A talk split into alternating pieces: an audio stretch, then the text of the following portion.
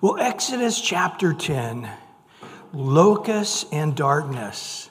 And in verse 1, now the Lord said to Moses, Go into Pharaoh, for I have hardened his heart and the hearts of his servants, that I may show these signs of mine before him, and that you may tell the hearing of your sons and your sons' sons the mighty things that I have done in Egypt, and my signs which I have done among them, that you may know that I am the Lord.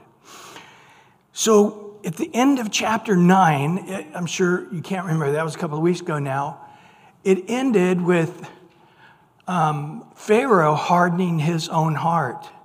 That's the way the chapter ended. But now we start in chapter 10, and it says, evidently, after Pharaoh hardens his heart, God also hardened Pharaoh's heart. And that was the last bit of the scene that we didn't see in chapter 9, but now it tells us in chapter 10. So, in that situation, Pharaoh hardened his heart, but now we find out God doubly hardened his heart. Again, we looked at the word hardened. There are several, three different words. Uh, the one mainly uses the word strengthen. He strengthened that resolve. So you're going to have an unbelieving, hardened heart that won't believe. There, there, there is a point of no return in hardening the heart. And uh, God alone can look on the heart and make that judgment. But once a person is at the point of no return and hardens his heart, then God will use his hardened heart to bring about his own glory for his people. And that's a very hard but heavy truth about the sovereignty of God. So I've done this. And then he says something interesting. This is the first time we see this. The, the, one of the reasons I'm doing this is you're going to have some great stories to tell your kids and your grandkids. And, and more importantly than that, this is the foundation of you guys getting to know me. Now, we've talked about this. If you took everything everybody knew at, by the end of the book of Genesis, you could write it in one paragraph. There was a lot of unique experiences, but as far as systematic theology about who is God and, and what is his nature, they, they really didn't have a, a, lot, a lot of sense of that. Now, God gave them a conscience and so, therefore, they have this sense being made in God's image of right and wrong. But uh, above that specific revelation of God, very little. Then there's 400 years of slavery. So we could basically say whatever was learned by the end of Genesis was probably forgotten before Exodus chapter 1, or very diminished, not very known very well. So, really, they're learning all together for the first time. So, he's saying these are the, the bedrocks in which to worship the God of Abraham and Isaac and Jacob are being laid. And it's important that you understand a big part of your job is not just to be a witness to this, not to just be one who's going to be giving the oral tradition uh, the oral stories around the campfire of this, but it's to be embedded into your children's hearts, that they would know how mighty God is and the things he did in Egypt. Boy, we need to really understand this. This is so important to God. We get into Deuteronomy by chapter six. He, he gives us what's called the Shema.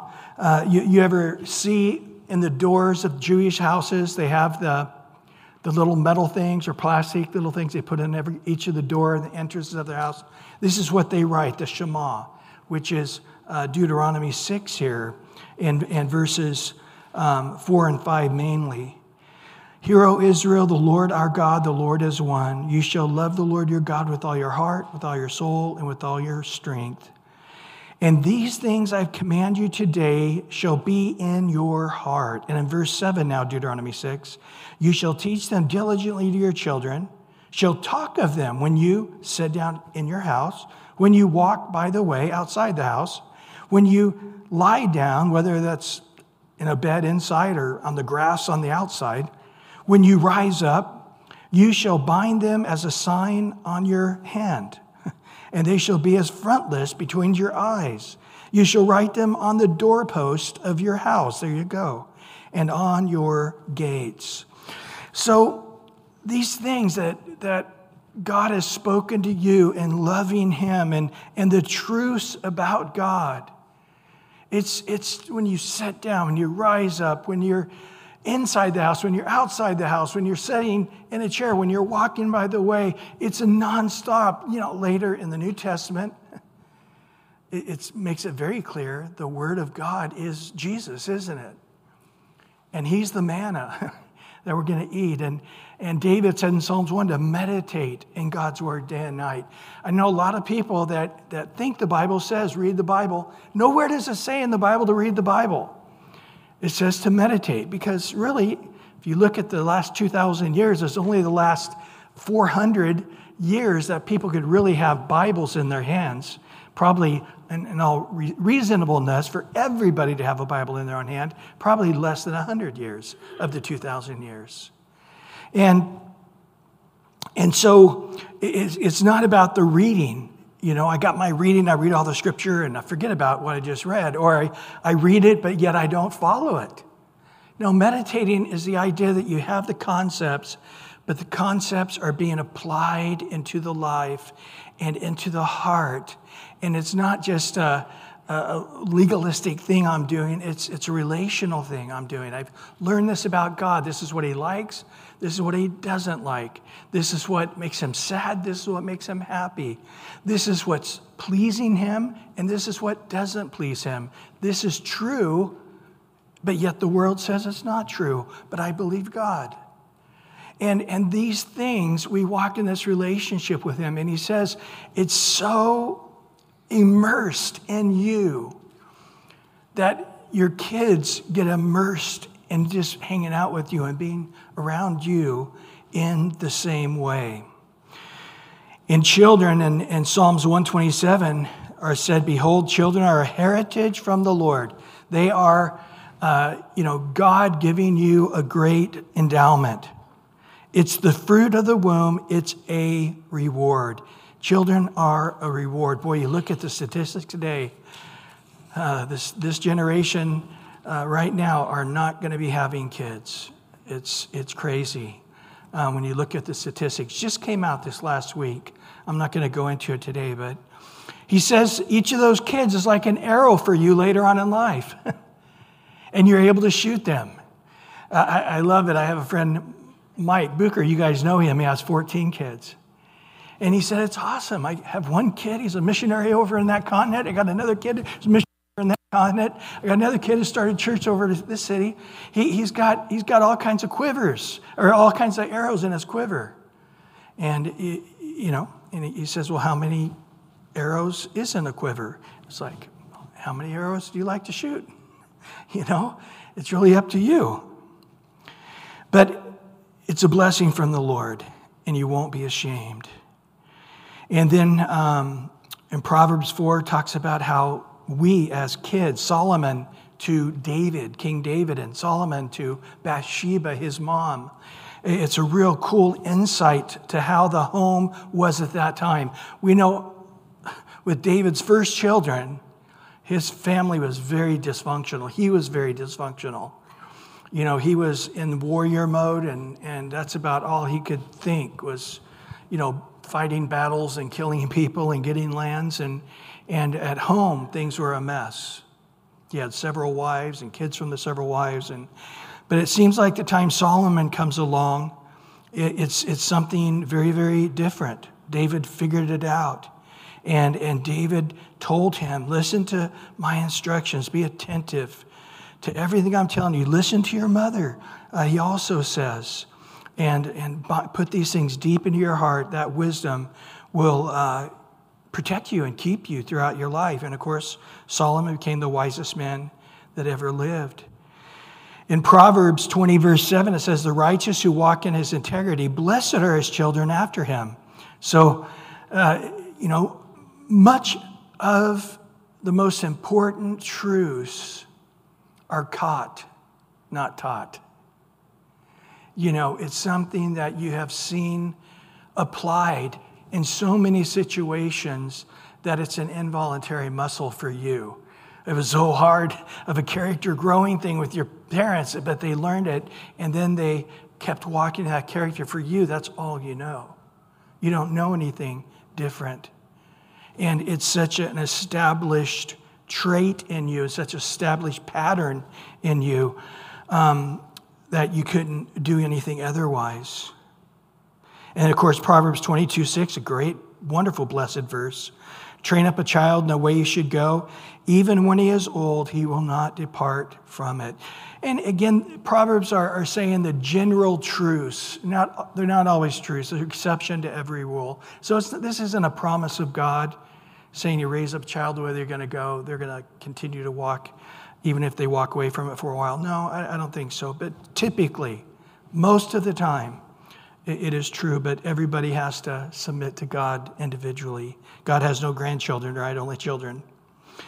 And of course, in Ephesians 6 4, it tells dads to bring up your children in the discipline or the characteristics and the instruction of the Lord.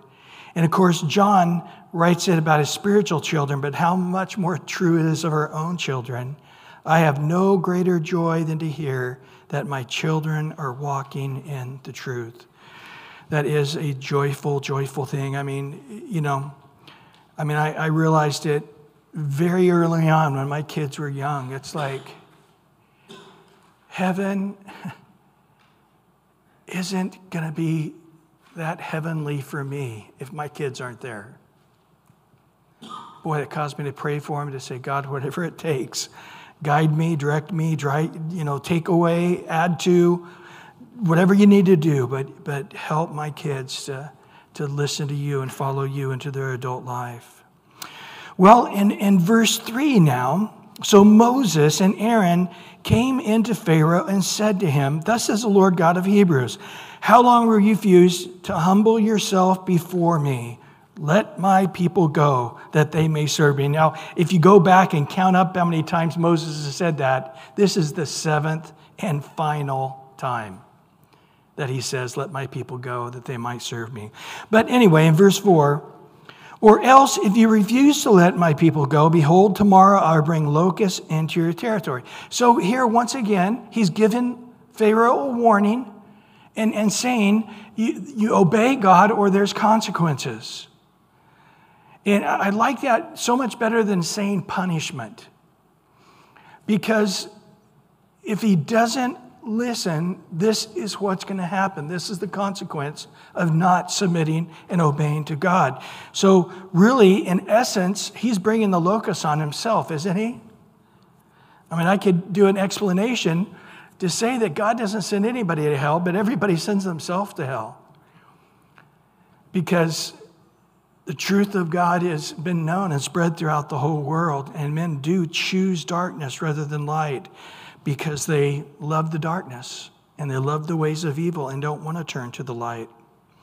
Well, this is what's going to happen if you don't. And in verse 5, so they shall cover the face of the earth, that no one shall be able to see the earth, and they shall eat the residue of uh, what is left, and which remains to you from the hell, and they shall eat every tree which grows up for you out of the field. So he says there's not a whole lot to eat after the damage of the, the hail and the thunder and the lightning. And as you remember the last couple of pestilence, uh, there's not a lot to eat, but whatever is left, it's not going to be anything left when they're done. And they shall fill your houses, the houses of your servants, the houses of the Egyptians, which neither your fathers nor your fathers' fathers have been since the day that they were on the earth to this day. Wow and he turned and went out from Pharaoh. So he says, Hey, to this point, God's been playing with a softball. as hard as these plagues have been, this time it's going to really hurt. The locust is, we're not playing softball anymore. This, this is the real deal. And I'm just telling you right now that the devastation you experienced with the first seven plagues are going to be nothing compared to this one. And I just encourage you right now to don't let it happen by you humbling yourself and, and uh, obeying God and recognizing Him as God. These are not your people, they're His people. And uh, they are called to not worship you as Ra, the sun god, or any other god other than me. And notice this time in verse 7 Pharaoh's servant said to him, How long shall this man be a snare to us? Let the men go that they may serve the Lord their God. Do not uh, yet know that the Egyptian is destroyed. So they're saying it's plain out. He, he is God. I mean, they're, they're not even questioning. Before it was, who is this God? We know all the gods. That God's not known, then, then he's, he's not a God that I should have to know. Because all the important gods we know and we worship them. And if we don't know him, then he's not an important God. And if he's a, a, God who cares about you, then why are you slaves in Egypt? And if he's really God, then why are you guys so poor and slaves and you're, we're so rich and powerful? And, and, and, his, and his heart was full of pride in these things. But this time, the guys are saying that they may go serve not their supposed God, but go serve the Lord Yah, Yahweh Elohim. Let them go serve God. They are recognizing this. But in verse 8, Moses and Aaron were brought again to Pharaoh, and he said to them, Okay, it, looks like they, they are making some progress here. Yep, go, go serve the Lord your God. I mean, this, everybody's putting pressure on Pharaoh. Pharaoh, things are really bad in their country. And he says, Okay, but, okay, before I, I say go, let, let, me just ask this question. Now, when you, I say go, who, who exactly are the ones going? So he's got this thing stuck in his craw, right? He just can't say go. He's, he's having to try to figure out um, some way to have some control. Because God is saying, You're not in control. You have no control. I'm God. You're not God, Pharaoh. Even though everybody worshiped him as God, you're not God. And Pharaoh is saying, I'll let you go, but there's got to be some way I have control. I'm letting you go, but I also have a control of them going and coming back. So who is it? And Moses said, we will go with our young and with our old and with our sons and with our daughters and with our flocks and with our herds. We will go, for we must hold a feast to the Lord God. This is where we got to get to heaven and watch the video. I mean, is Moses here? Um, sort of seeing through what Pharaoh's getting ready to say. He's been around him now maybe for several months, going, oh, I think I know what he's going to say next. And so he just starts laying it out. Or was he, was he irritated? You know, we've told you everything's going and he starts breaking it down for him. I, I, I, don't know. We, we don't know the inflections of the voice. We just read the, the letter, read the words here. But then he, verse 10, Pharaoh said to them, The Lord had better be with you when I let you and your little ones go. Beware, for evil is ahead of you. so Pharaoh is like trying to be above the situation. And, and he basically says, Yeah, if I let you and the little ones go, I, I know you're full of evil and you're going to take an advantage of this and you're lying to me and you're, you, you know, evil's planned if I let you take the little ones. So, not so. Go now, you who are men, and serve the Lord, for that is what you desired. And they were driven out from Pharaoh's presence. So, what I'm trying to say is, I think the original time when you came and talked to me a few weeks ago, a few months ago, we don't know how long it's been. When you said, let's go worship, I, I think you, but we both understood you were just talking about the men going out and, and uh, spending three days, you know, packing a light, um, light, light little uh, suitcase and, and a few snacks, and, and you guys are going to go do this little thing and come back. But now it's, it's you know, getting into this big thing. So let's, let's talk about this. Let's go back to that original plan. Just you men and a few snacks and a light bag, and, and you guys go do your thing. But everybody else, because everything else got to stay back. So once again, he's trying to bargain with God. Do you remember earlier in chapter 8, verse 25 to 27? He says, Yes, you can all go, but you got to remain here in Egypt. Don't leave the country. Uh, didn't, didn't work with God. And then he tries another bargain where he says, okay, you can leave Egypt, but don't go very far. He says in chapter 8, verse 28. And now he's like, yes, you can go out of Egypt, you can go as far as you want, but the women and the children have to be left behind. You can have, I, have got to have control of the situation. If the women and children are here, you'll come back. And I know I have control over the situation by them being here, sort of held hostage, if you would, uh, to bring you back. And God is saying, no, the, the point is, is that your heart has to come to completely surrender and say and understand there is no other God before the true and living God. There is only one God. And all these other gods are demons and liars and and it's demonic that you worship them and the ways you worship them. So uh, it's interesting today because sort of the opposite, Satan's sort of done the opposite. He's like, okay, I'll let you guys go to church, but the men have to stay home. Only the women and the children can come to church. And that's basically what's happening. It's like, oh, yeah, okay, that sounds fair. I mean, we should stay home and watch football. And, uh, you know, uh, that's pleasing to the Lord to, to let the men stay home. Boy, it's a sad thing, but boy, when we come to the New Testament, it's God's desire that men would be the spiritual leaders and not the women. And, and Paul even goes back and says that's what happened with Eve. She, she tried to be the spiritual leader uh, in their relationship, and that's how sin came into the world. Uh, it's, that's how important it is that men lead uh, in worship. Well, Pharaoh still doesn't understand who the Lord really is. He's still trying to answer that question of, of Exodus 5 Who is the Lord that I should obey his voice to let Israel go? The fact is still there. There is no submission in Pharaoh's heart. He doesn't realize who God is, and he cannot submit to this unknown God to him. Thus far, God has demonstrated that he is greater than the god Khnum, the guardian of the Nile. He's greater than the god Hapi, the spirit of the Nile.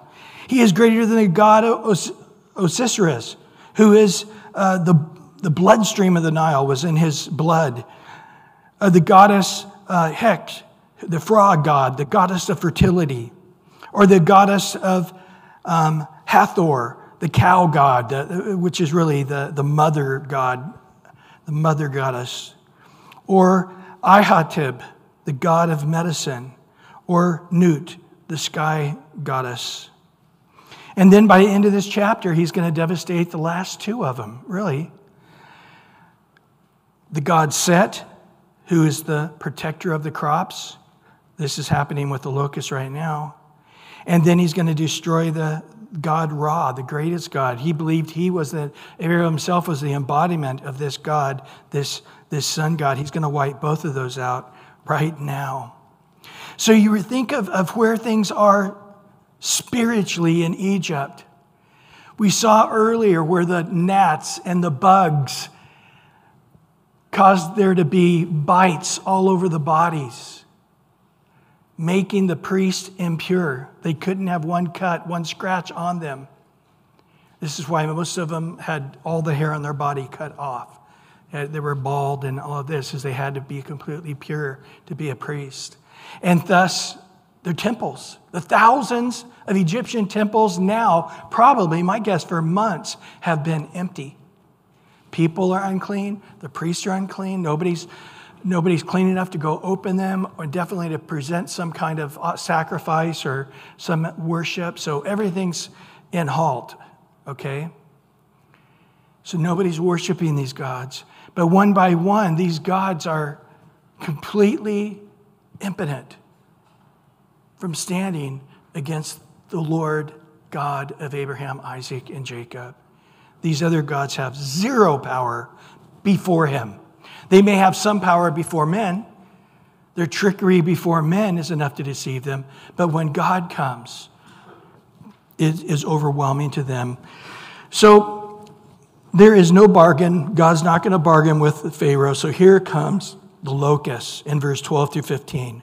Then the Lord said to Moses, Stretch out your hand over the land of Egypt for the locusts, that they may come upon the land of Egypt and eat every herb of the land, all that the hell has left. So Moses stretched out his rod over the land of Egypt, and the Lord brought an east wind on the land all that day and all that night. When it was morning, an east wind brought the locust. And the locusts went up over all the land of Egypt and rested on all the territory of Egypt. They were very severe. Previously, there had been so much such locusts as they, nor were nor shall there be such after them. So there's a lot on locusts. You can go to YouTube and look at it. You can, you can Google it, and there's a lot of locusts that have happened even in the last year. I mean, you can see pictures of it, and it literally makes the day like night.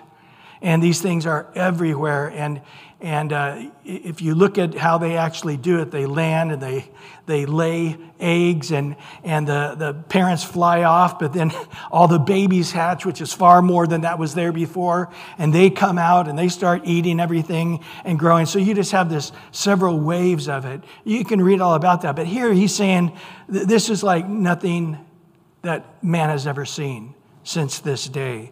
And boy, I'll tell you, we've seen devastating locusts. For they cover the face of the whole earth, and so that the land was darkened.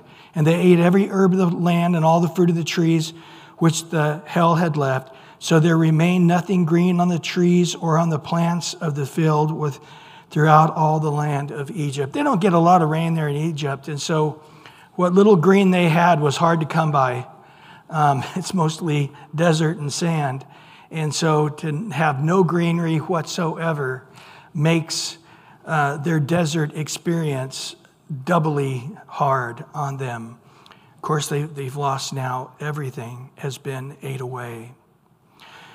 Later on, locusts will be a, a big issue uh, with the children of Israel and God bringing that punishment upon them, and then all the way into the tribulation period. Locusts are there, once again, causing havoc on the earth. Well, in verse 16 now to verse 20. Then Pharaoh called for Moses and Aaron in haste. And he said, I have sinned against the Lord your God and against you.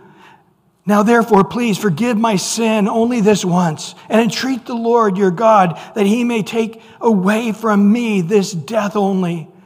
So he went out from Pharaoh and entreated the Lord. You ever notice this each time? Would entreat the Lord for me. Moses like, okay, you know, let's. Uh, I'll get around to it. You know, no, Moses, every single time, Pharaoh repents. I, I think he probably knew it was a false repentance. But he immediately goes out and prays each time. It's, a, it's an immediate receiving of his repentance. Just like when David says to Nathan uh, after the sin of Bathsheba and his baby died and everything, he said, I have sinned. And in the same verse, Nathan says, You've also been forgiven. There's not a second of time. Or like the prodigal, as soon as he sees the son, right? The big hug and the robe and the ring on the finger and the sandals, immediate. And Moses, each time, immediately goes out and he treats the Lord. And the Lord turned a very strong west wind, which took the locusts away and blew them into the Red Sea. There remained not one locust in all the territory of Egypt. Wow, immediately. Again, the hand of God. These things are everywhere, destroying everything. It's like nighttime during the day. When you look at the ground, you see nothing but black. And then Moses goes out and speaks, and immediately, whew, this wind, I can't see anything, the wind. And then I look again, not one locust moments later, maybe one minute later. I don't know how long it took. But verse 20 the Lord hardened Pharaoh's heart and he did not let the children of Israel go. So God knew this wasn't a true repentance. He, he acknowledged this repentance, he acted on this repentance, but he also knew as soon as the pain stopped, as soon as the locusts were gone, he knew there was no submission in Pharaoh's heart. But this time, interesting, there's not a, it doesn't say, and Pharaoh hardened his heart, and then God hardened his heart afterwards. This time, God immediately just jumps right in and says, and God hardened his heart. And Pharaoh didn't even have a chance to harden his own heart. I'm sure he did after God hardened his heart. But interesting there that this happens immediately. Cole, in his commentary, says once again comes the easy confession of sin and the shallow repentance that springs only from a desire to avert the consequences. I was doing a rescue mission in San Diego a few times, and I would preach and and, you know, we'd preach for 20, 30 minutes, and then we'd give a, a message. And I did this a few times, and I noticed there was always a handful of guys that would always come forward to repent and to pray. And of course, about after the fourth time, I realized by them being down front and talking with us for a moment, they were at the front of the line for lunch. so, again, what looks like repentance to us uh, sometimes has zero repentance in the heart. It's just a conniving to get a better situation or get out of their situation. But as soon as their situation's over, they, they did, there was not even a tiny morsel of desiring to serve and honor and, uh, and obey the Lord whatsoever. Well, verse 21 now. There's no warning on this. So remember, he said, hey, if you repent, don't let people go, then in a day or so, the locust is going to come. No, not happen. He just immediately, God hardens his heart, and immediately the Lord said to Moses in verse 21 Stretch out your hand towards heaven, that there may be darkness over the land of Egypt, darkness which may even be felt. So Moses stretched out his hand towards heaven, and there was thick darkness in all the land of Egypt three days. They did not see one another, nor did anyone rise from his place for three days. But all the children of Israel had light in their dwelling. So, right away, this, this doesn't seem like regular darkness. Now, I have seen regular darkness, and you can almost describe it this way. I, I went down in the Mammoth Caves in Kentucky.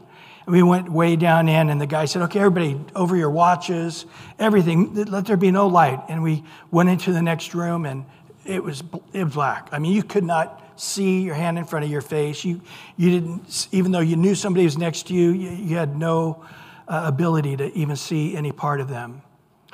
And then he got a match, and he lit one match and we were in this huge hall. We had been in these little tunnels. And I, you, you were thinking, you know, you walked a few steps forward. He's like, everybody, you know, make, don't do anything. And everybody take five steps forward. And we all did. And we were in this massive, and we're, I don't know, five stories down into the earth at this point. But, and you could see so clearly from that one match. But I've been in the mountains when there's no moon and you can't see your hand in front of your face. It's very, very dark. And it seems, it seems that it's far more than just a physical darkness, like in Genesis 1, when God separated the light from the darkness. It was not just, uh, seemed like a creation of the physical realm, but also of the spiritual realm. And I, I don't know one commentary that doesn't point that out. And, and like in 1 John, it says, God is light, right? In 1 John 1 5, and in him there's no darkness at all. So it seems to be God saying, I'm going to just take my presence out of there. You know, this is the one thing that I, I, I, as I look at the rapture of the church, and we're going to be looking at it pretty soon here, once again, in, in 1 Thessalonians, but I think the major first sensation to those who are left on the earth it says that which is restraining is taken out of the way. And when there really isn't any pushback from Christians or the spirit of a Christian in this world, and it's everybody pushing to want to be evil, pushing to want to dishonor God, pushing to not uh, submit to God, to rebel to God. And, and we, in one way or another, are pushing back. You know, I know Satan for decades did everything he could to get the cross off of, off of Mount Soledad there in San Diego. But I've talked to Calvary pastors. I mean, they have a cross on a hill out in the middle of nowhere. And it's a tiny little cross. And you got the ACLU out there throwing as much money as they need to get that cross off that hill. I mean, that's how much Satan hates that. That he's feeling the resistance from two pieces of wood on a tiny hill out in the middle of nowhere. I mean, somebody probably sees it once or twice a year, if even that. But he wants it taken down. Well, imagine now if a cross, if a church building is pushing back, what are you living next to people in your neighborhood? What kind of presence are we pushing back, whether they know it or not? And so it, it, it appears that that thing they're feeling is a world where God's presence, any amount of God's light, is gone. And it appears that, you know, the matches won't work. God didn't let the matches work. He didn't let them start a fire. That doesn't work. The candles won't burn. It, there's no, no human um, ingenuity will, will allow light to come, no human efforts. And again, when God separated the light from the darkness, there, there's a sense that there's two, a divide and there's two separate things. And it appears here with no presence of God, no light burns, not even a candle or a flashlight, which is going to be interesting again in the tribulation period because we, we see them without cars and planes. it, it, they're right, they're all the way back to swords and spears again when we look at the battles during the tribulation period which is an interesting thing but they could feel it and there was three days they were stuck you think they just peed and pooped their pants? I, I think they pretty much had to. I mean, they, the kids are crying and they can't do anything about it. They're all hungry. The baby's screaming, and uh, uh you know the animals. Uh, they're just stuck. They're just pinned down. They can't. The the, the feeling of this darkness is is so thick that they, they they're paralyzed in this darkness, but yet if they could see it, they can't. But the children of Israel had, were not affected in the slightest. They had plenty of light. So this darkness was only upon those who were resisting the submission to God. Those who are submitting to God have the light. Well, in verse 24 now, verse 26, and Pharaoh called to Moses and said, Go serve the Lord. Only let your flocks and your herds be kept back, and let your little ones also go with you. So it doesn't seem, it doesn't appear there's a point where Moses goes out and said, Okay, let, let there be light now. After three days, the sun came up. And they had light. And it's like, whoa, we have light again. And immediately, when he gets some light, he goes to he goes right to Moses. Okay, Go serve the Lord your God. Only, here it is again, giving him a stipulation only let your flocks and your herds be kept back. Let your little ones also go with you. So everybody can go, but just your animals. Of course, now they're feeling pretty poor in Egypt. They've lost all their crops, they've lost most of their animals. And, um, and so they, they sort of want to hang on to those animals that the slaves have. And, but now he's saying, nope, let me keep the, the, your wealth, your possessions. And Moses said, You must also give us sacrifices and burnt offerings that we may sacrifice to the Lord our God. Our livestock also shall go with us, not a hoof shall be left behind. For we must take some of them to serve the Lord our God, and even we do not know with what we must serve the Lord until we arrive there. When I read that second part of verse 26 not a hoof shall lift behind. It just rejoices my heart. As a very young man, uh, reading one of Spurgeon's sermons, no hoof shall be left behind. And it was just penetrated my heart. But his sermon was that the, the regenerated heart doesn't want, you know, one little hoof our one little horseshoe left behind. Everything's going. Everything's going out because we don't know what the Lord's going to desire in the future. So we're giving him everything. We're bringing everything to him. And maybe he wants everything. And so we're going to give him everything. Satan, your man, sometimes parents. I've, as a youth pastor, I had parents that were like, man, my kid doesn't do anything but read the Bible and pray and go to Bible studies. He's not normal. You know, I wish he'd go out and smoke a little dope or something and get in trouble. You know, just unregenerated mind. And so people are that way. Okay, I, I remember as a young pastor, not pastoring very long, there was this book that was going around the police department, and it was some romance novel, but it was two police officers. And I guess it was sort of based on a true story of where this woman who has this great relationship with her husband and, and with their kids, and she gets involved in religion. And basically, the story develops how her belief in God destroyed their marriage and destroyed their health and their finances. And, and it was basically a warning to police officers don't let your wife become a Christian fanatic. And I had uh, some families coming to Christ who were police officers' wives, and they're like going, My husband gave me this book, wanted me to read it. They gave me to read it. You could just feel it. I mean, it was just demonic, just touching that thing. But basically, it was one of those things, you know, hey, go ahead, you go, but don't go too far. Don't leave Egypt. if you leave Egypt, then just don't go very far. Don't take your kids with you. Uh, you know, don't, don't take the women or the men with you. Don't, don't take your animals with you. Don't, don't bring the kids along. Let them decide what they want to do. Kids, uh, you can stay home, sleep in, eat donuts, and watch TV, or you can go to church with mom. What do you want to do? Just demonic. And, and here, each time, there's no compromise. Not, he finally tells him, there is no bargaining with God. Not even a hoof is going to get left behind. This is the final attempt for him to bargain or get God to compromise on this. Not a hoof shall left behind. I think of that hymn, All to Jesus I surrender.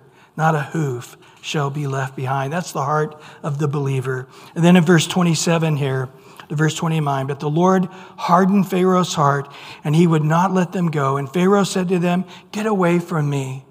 Take heed to yourself and see my face no more. For in the day you see my face, you shall die. And Moses said, You have spoken well. I will never see your face again.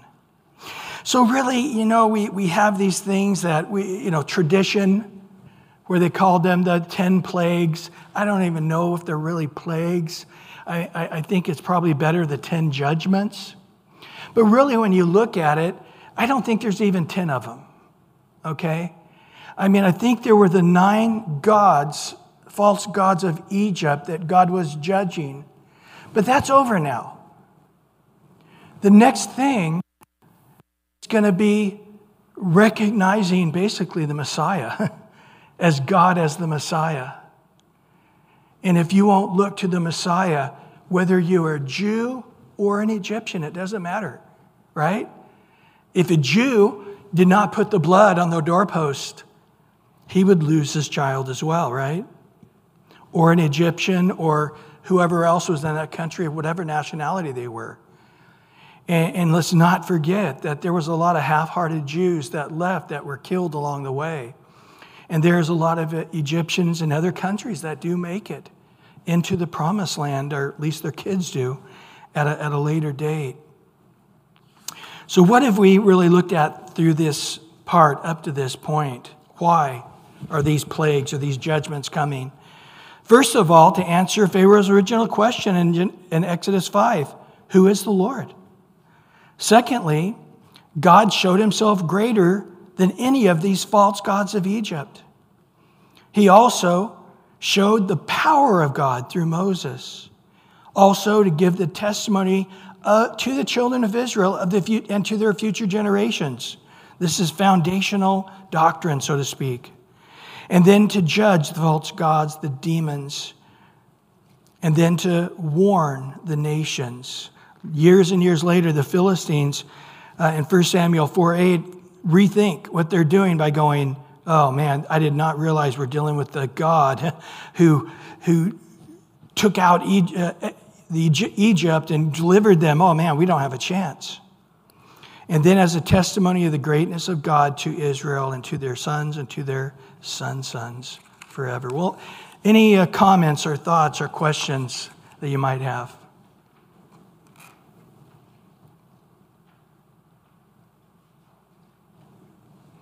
Yes, Ann?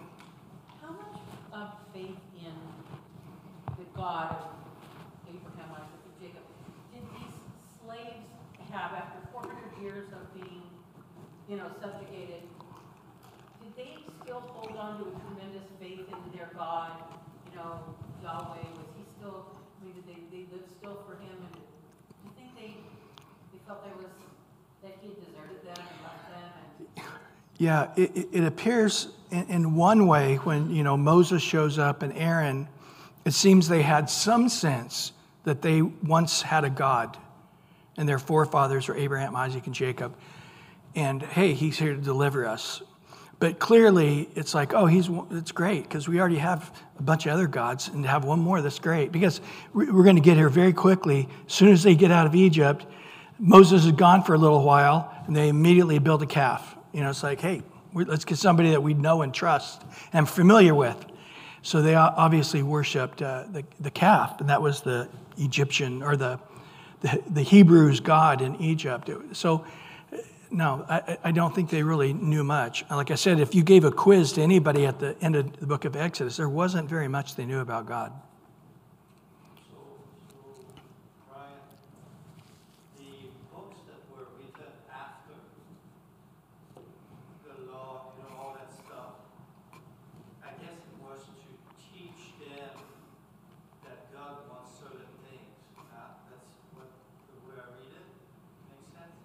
Are you talking about why are the laws later in Deuteronomy and, Leviticus and Deuteronomy? Yeah.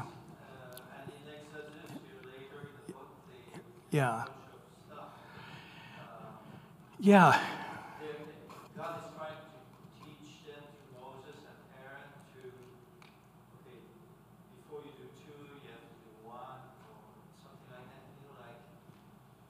Yeah, I'm not 100% on your question, but it, your question is much bigger than you realize what you're asking. Okay, so when you, we look at the laws, number one, the, the religious leaders were to be the government. So you have a section on how a civil government under God is to be ran. But then you have laws for the priests on how God is to be worshiped. And then you have for the people what kinds of foods they're not to eat to separate themselves from the world. So you have the dietary laws. Okay, but then you have like the Ten Commandments and then many of the laws, which are moral laws. Those moral laws are the ones we see in the New Testament. So, like in 1 Corinthians 5, where the guy married his stepmom, in the law, Paul goes right back to it and just says, Absolutely not. That's a sin.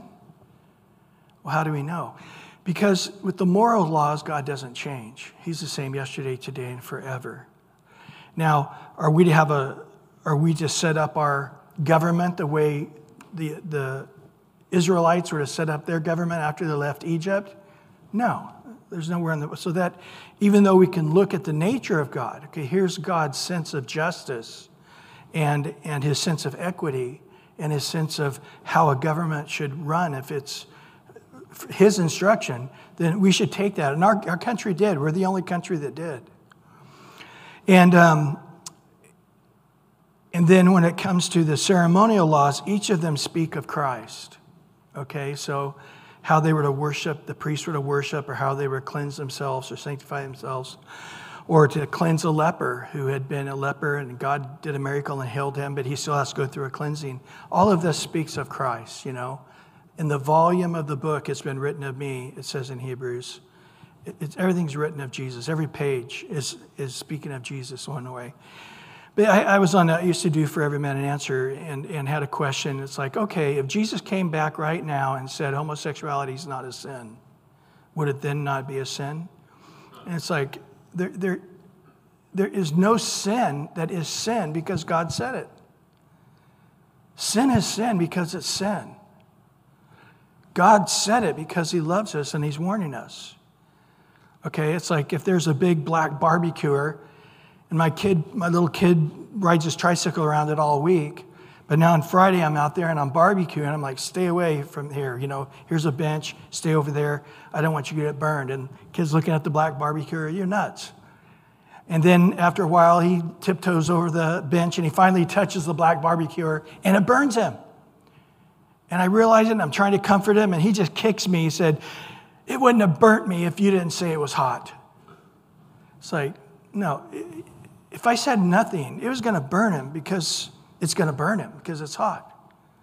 I told him it's hot because I loved him. So the Bible doesn't say, Thou shalt not poke your neighbor in the eye with a stick. But is it wrong? is it a sin to poke somebody in the eye?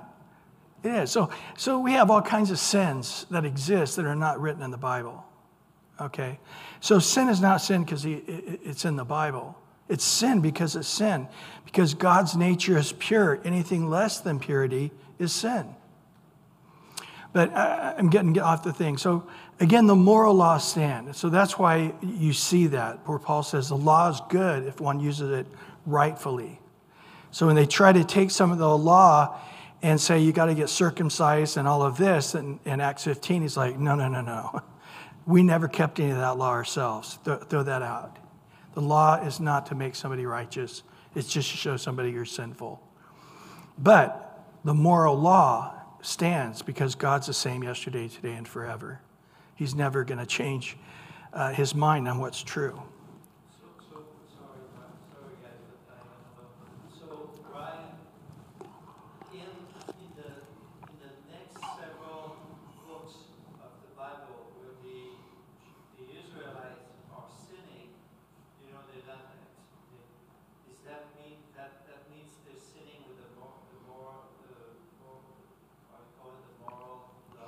No, sometimes they, they sin against the, the um, civil laws.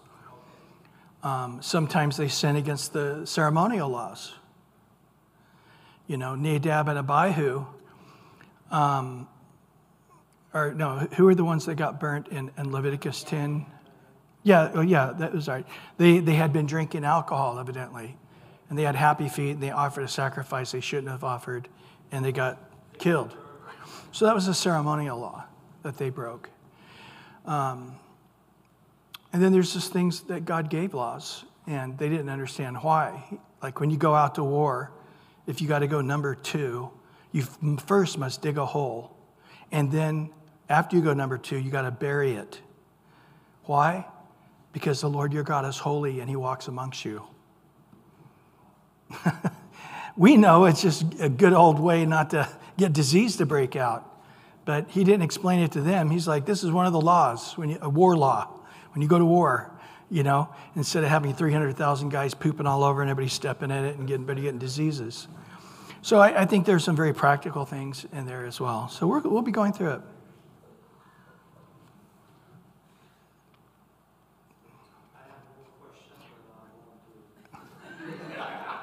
we, will have, we'll have an after class Pierre tutorial time. No, those are good. It's okay, Pierre. It's, we're in the Lord's timing and stuff.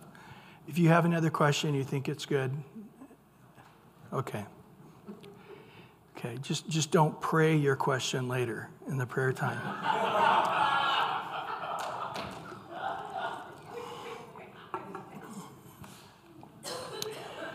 um, well,